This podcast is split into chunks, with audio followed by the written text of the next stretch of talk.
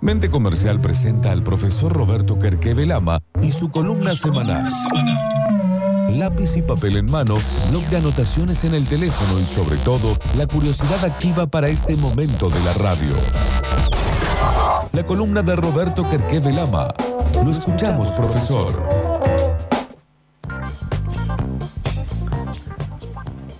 Qué linda la columna de hoy.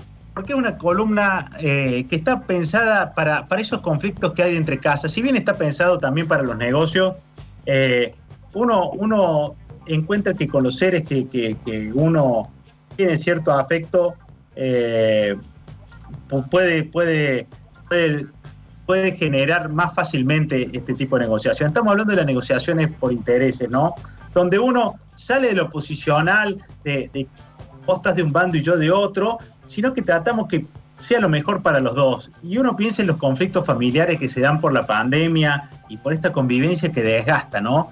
Y, y que uno, nadie quiere lo, mal, lo malo para otra parte, pero que hay veces que se dan conflictos porque a veces los intereses, eh, si bien uno los conoce a los de la otra parte, terminan siendo opuestos, ¿no?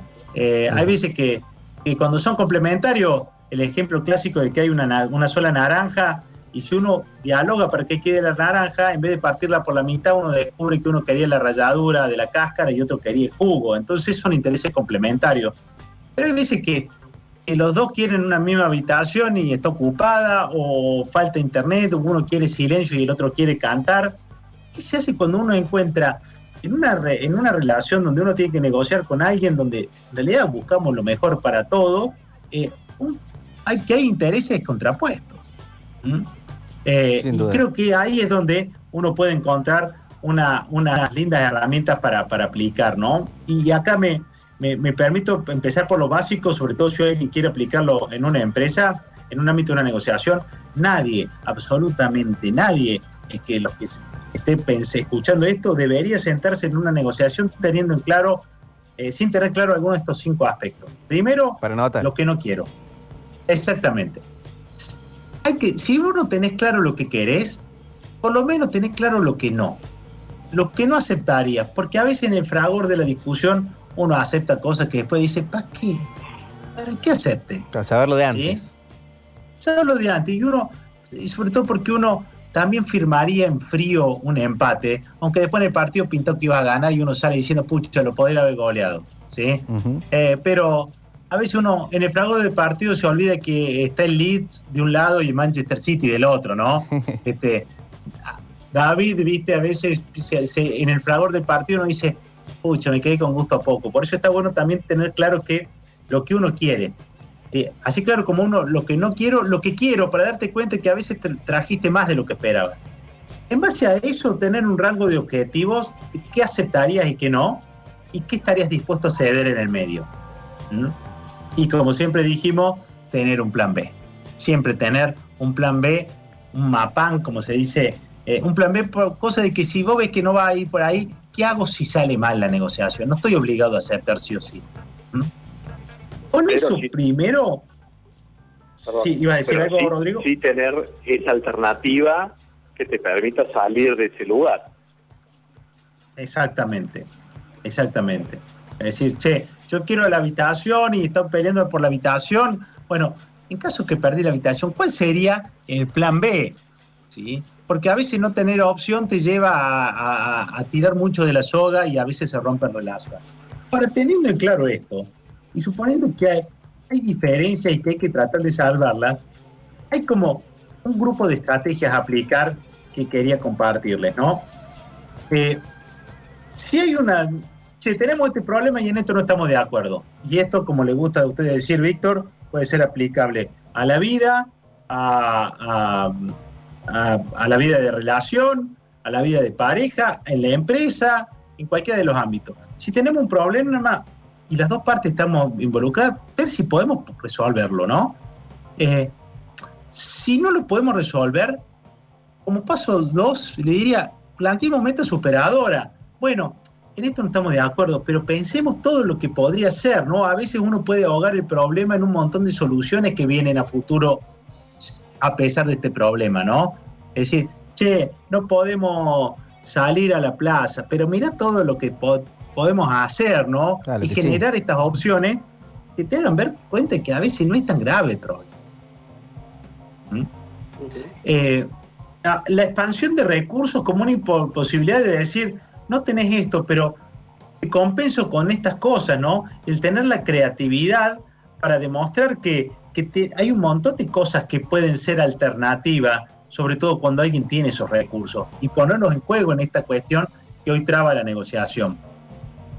Eh, no puede estar en la pieza, pero podés ver tele, podés cocinar una torta, che, podemos tener esta alternativa, ¿sí? Y en la medida que tengas recursos en tu casa o en tu hogar, serán más salvables que otros. Lo mismo pasa en tu empresa, ¿sí? En algunos no puedes dar plata, pero puedes dar horarios libres, home office, eh, eh, recursos de, de, de insumo, de computadora, eh, y, y todas estas cuestiones que a medida que tengas más recursos, más, más se puede solucionar.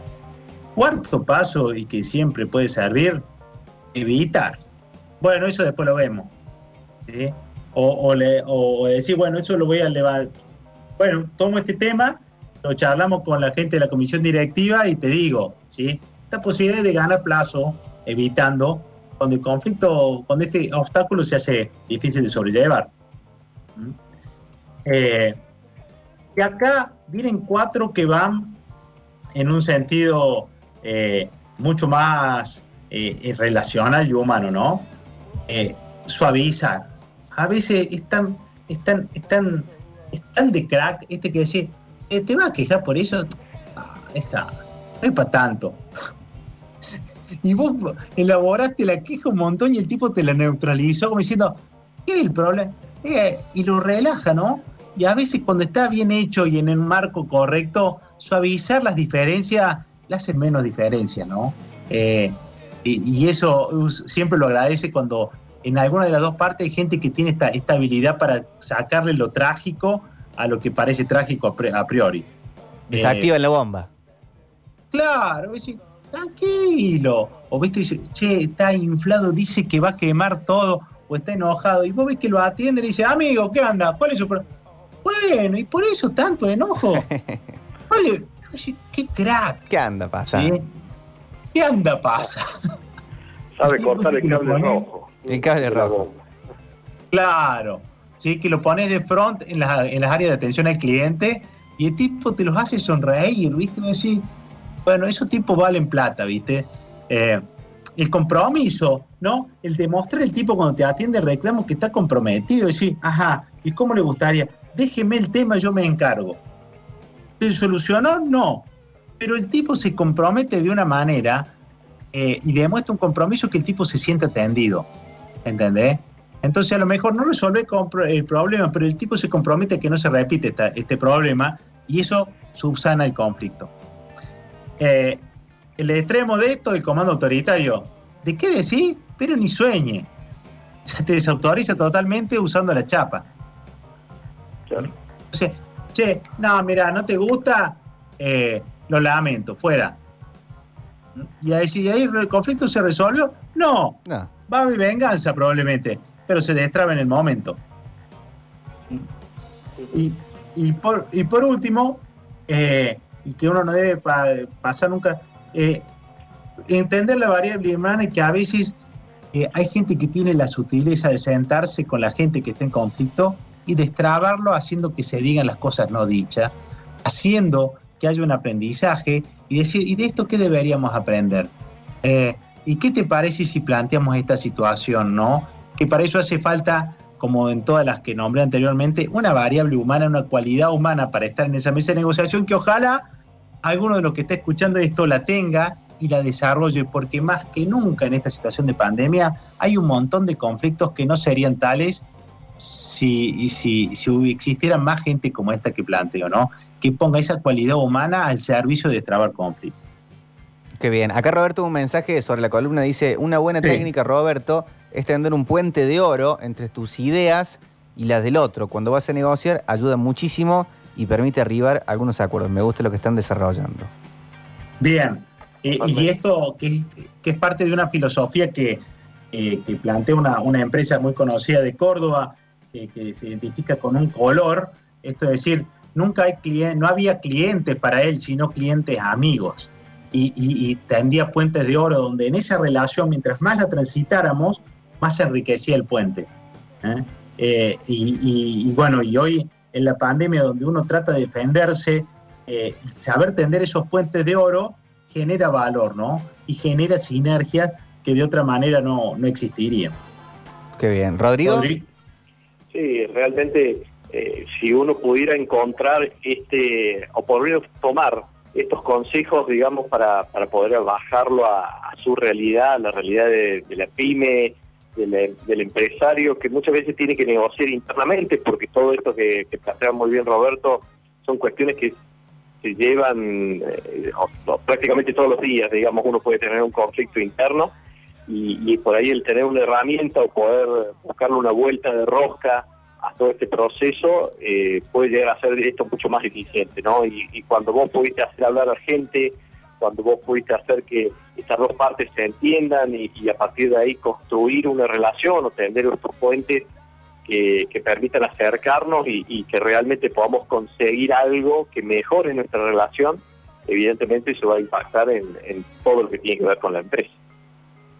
Excelente. Qué bueno. Qué bueno, bueno. Así, así que espero que, que haya servido y recuerde, si en todas estas cosas no la ve con tanta claridad, muchas veces porque uno cree que estás obligado a, a, a, a, a resolver en el momento, y siempre sirve, y escuchen estos últimos cinco tips, irse al balcón, tomar distancia.